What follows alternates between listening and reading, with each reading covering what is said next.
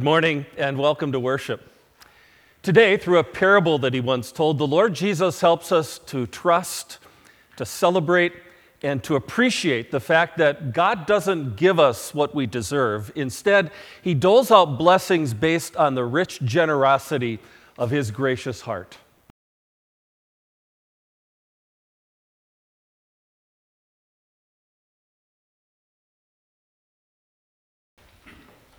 Grace to you and peace from God our Father and from our Lord and Savior Jesus Christ. Amen. This morning, I invite your thoughts and your hearts to the word written in Matthew chapter 20, starting at verse 1. Jesus said this to us Indeed, the kingdom of heaven is like a landowner who went out early in the morning to hire workers for his vineyard.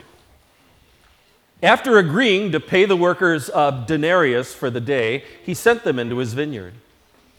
He also went out about the third hour and saw others standing unemployed in the marketplace. Uh, to these he said, You also go into the vineyard, and I will give you whatever is right. So they went. Again, he went out about the sixth and the ninth hour and did the same thing. When he went out about the eleventh hour, he found others standing unemployed. He said to them, why have you stood here all day unemployed? They said to him, Because no one hired us. He told them, You also go into the vineyard. When it was evening, the owner of the vineyard said to his foreman, Call the workers and pay them their wages, starting with the last group and ending with the first. When those who were hired around the 11th hour came, they each received a denarius. When those who were hired first came, they thought they would receive more, but they each received a denarius too. After they received it, they began to grumble against the landowner. Those who were last worked one hour, and you made them equal to us who have endured the burden of the day and the scorching heat. But he answered one of them, Friend, I'm doing you no wrong. Did you not make an agreement with me for a denarius? Take what is yours and go. I want to give to the last one hired the same as I also gave to you. Can't I do what I want with my own money? Or are you envious because I am generous? In the same way, the last will be first, and the first last. In the name of Jesus, our Savior, dear friends, It's embarrassing to admit, but back in my childhood, there were often some loud arguments on Sunday afternoons. Arguments about Coca Cola, of all things. You see, my parents had a hard and fast rule. The four boys were allowed to split two 16 ounce bottles of Coca Cola once per week on Sunday afternoon, and that would be it for the week. And so when Sunday afternoon rolled around, we would reach up into the cupboard and get four glasses and set them up on the counter. And one of us would start pouring, and we'd crouch down and get eye level with the counter and watch those glasses like a hawk. We treated that soda like it was liquid gold.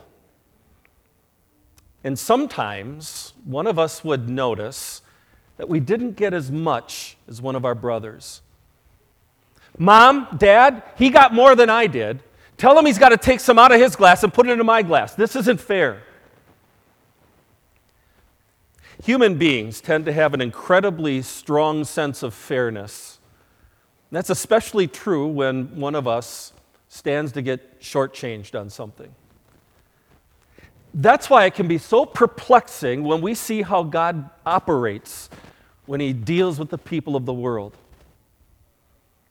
From time to time, we see people who openly defy and mock and ignore God, and yet they are blessed with incredible wealth or health or fame or power. At the same time, we notice devout Christians who've loved the Lord all their life struggling in one way or another. We see people like that thief on the cross who lived a criminal life and just came to faith literally in his final hours. And yet he's welcomed home to the same heaven, the same paradise that people get who believed in the Lord their whole life long. And we wonder, how is that fair? Through a simple story, a parable this morning, Jesus teaches us a profound truth. We need to stop expecting God to be fair. God isn't fair. He doesn't give us what we deserve. We call that mercy. In fact, instead, God gives us the very opposite of what we do deserve, and we call that grace. No, God isn't fair. Instead, God is breathtakingly generous. So let's turn to this parable and spend some time marveling today over God's perplexing generosity. For the last week and a half or so, we've been hearing in the news all about the UAW strike. They're striking because they don't feel as though they're being compensated fairly for their work. Had they been unionized, these workers in the parable Jesus told may have gone on strike. After all, the landowner didn't seem to be treating his workers very fairly. He didn't seem interested in performance based pay, and in truth, he wasn't. You know what the landowner was interested in? He was interested in being generous, really generous, giving people far more than they had earned or deserved. And so Jesus begins. Indeed, the kingdom of heaven is like a landowner who went out early in the morning to hire workers for his vineyard. After agreeing to pay the workers a denarius for the day, he sent them into his vineyard. That was a familiar scene in Palestine back in the days of Jesus. Freelance workers would gather in the marketplace at a commonly designated spot, hoping to get hired on to work for the day. That was especially true during harvest time. But there's something unusual that happens here it's, it's the choosing. The landowner starts selecting workers first thing in the morning.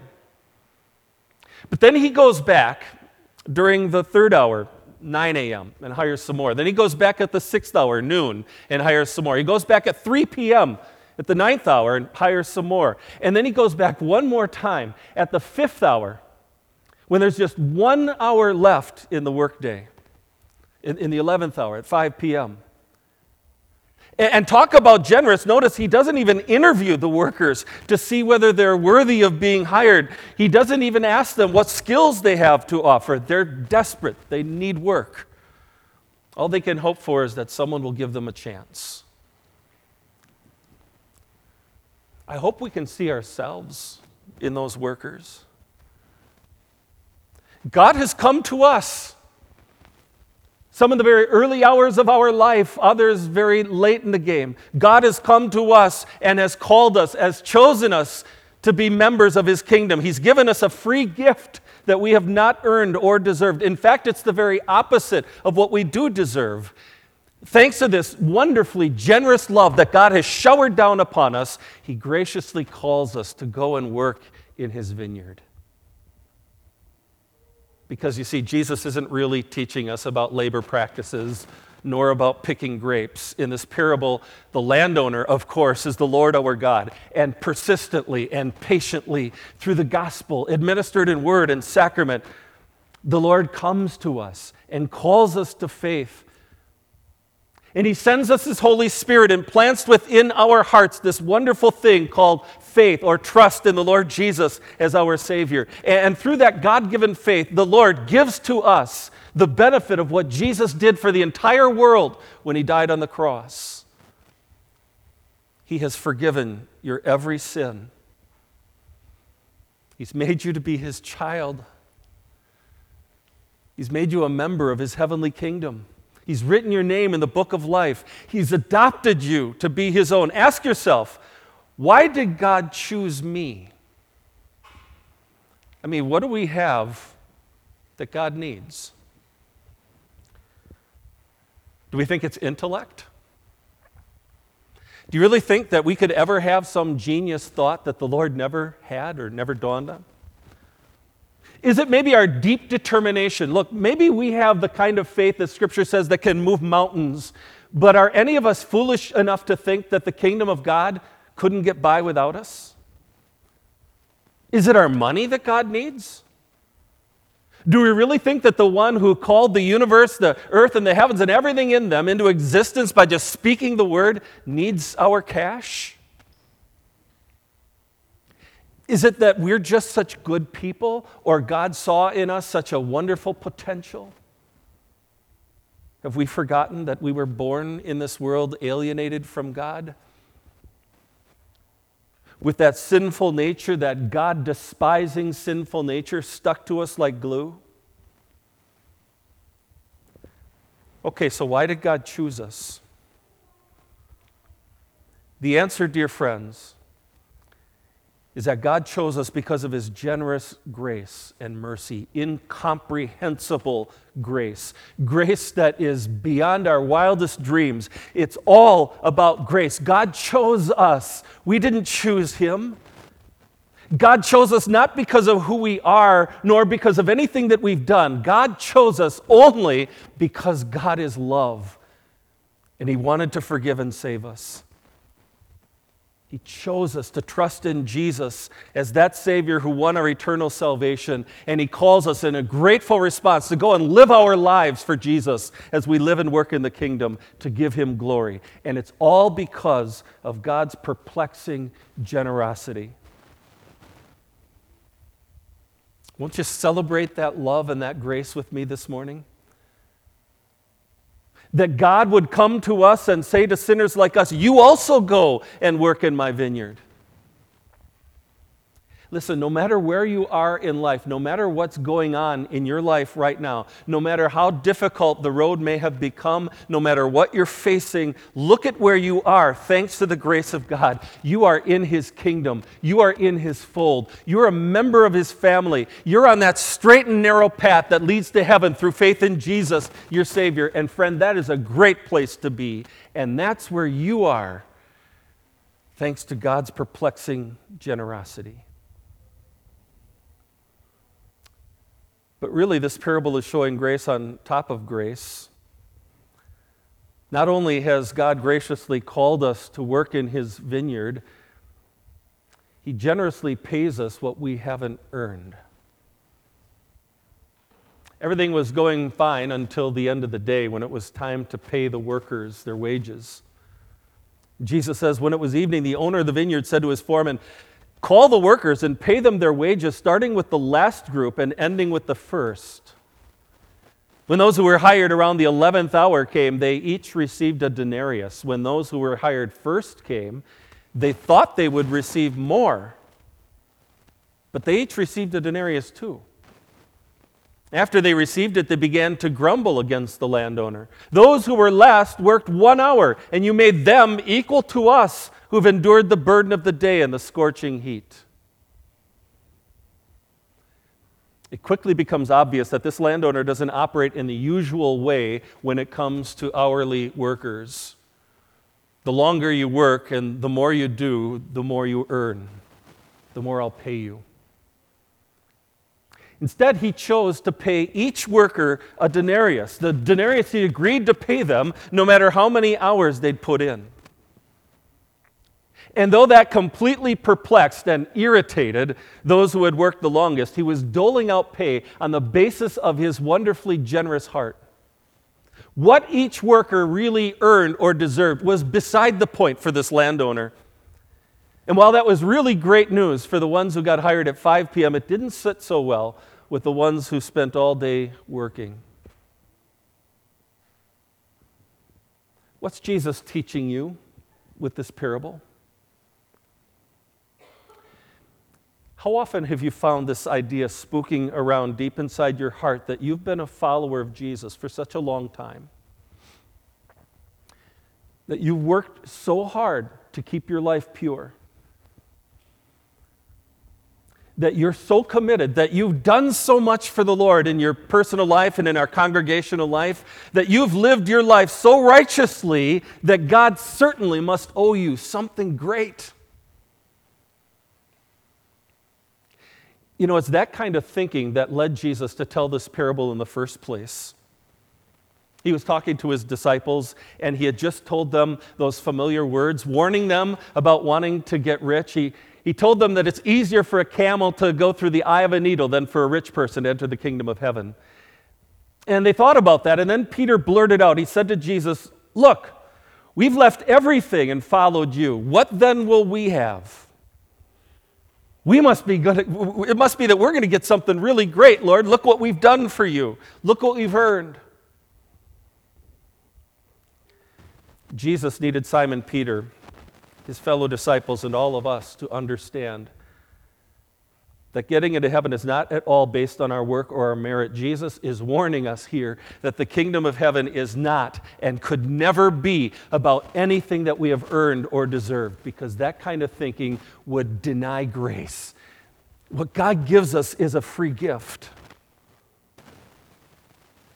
And that kind of generosity that he shows perplexes us because that's not typically the way things work in life. You work for what you get, but not in the kingdom of heaven, you don't.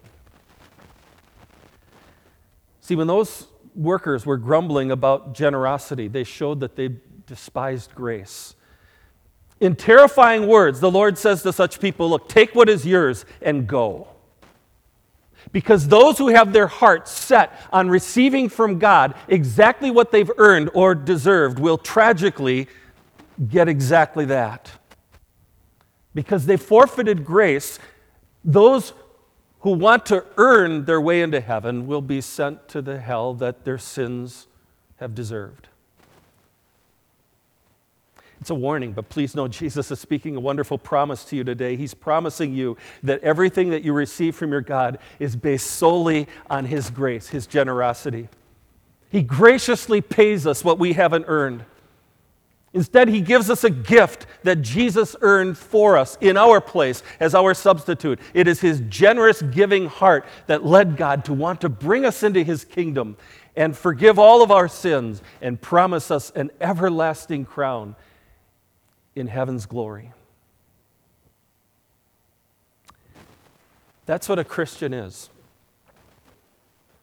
A Christian is someone whose heart has been changed to see the hopelessness of saving himself, who's been led to believe that Jesus is the only Savior from sin, who's been led to rejoice in God's gracious way of dealing with sinners. The workers who grumbled about their pay showed that they didn't think God's way at all. They were completely perplexed by his over the top generosity. So ask yourself today is your heart in tune with the working of God's heart? Do you expect to receive wages from God for living right? Or do you expect that you'll be a blessed recipient of his wonderful grace? And what about your spiritual late bloomers? If we're truly thinking God's way, if we truly understand grace, could we ever possibly be disgruntled about someone who hears the gospel late in life and comes to faith and yet is given the same heaven that God has promised us, the same denarius? Could we ever find ourselves grousing about someone like that thief on the cross who only came Jesus, to know Jesus right in the very final hours of his life and yet is given the same paradise that is ours through faith in Jesus? Won't we rather admit that we were just as lost as he was? Won't we rejoice that he will inherit salvation together with us as a free gift from God's generous heart?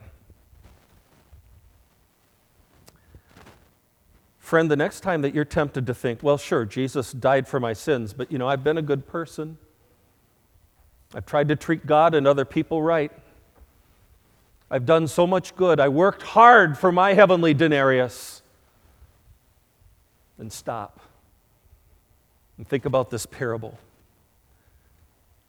when we keep ourselves focused on the generous heart of the Lord our God, then we'll have a right view of things. And that way, when God someday places his denarius into our hands and welcomes us into glory, then we will marvel that the Lord isn't fair, he's generous, he's gracious. Thanks be to God, he doesn't give us what we deserve. Instead, he gives us what we don't deserve. And because of that, dear friends, we will quite literally be forever grateful. Amen.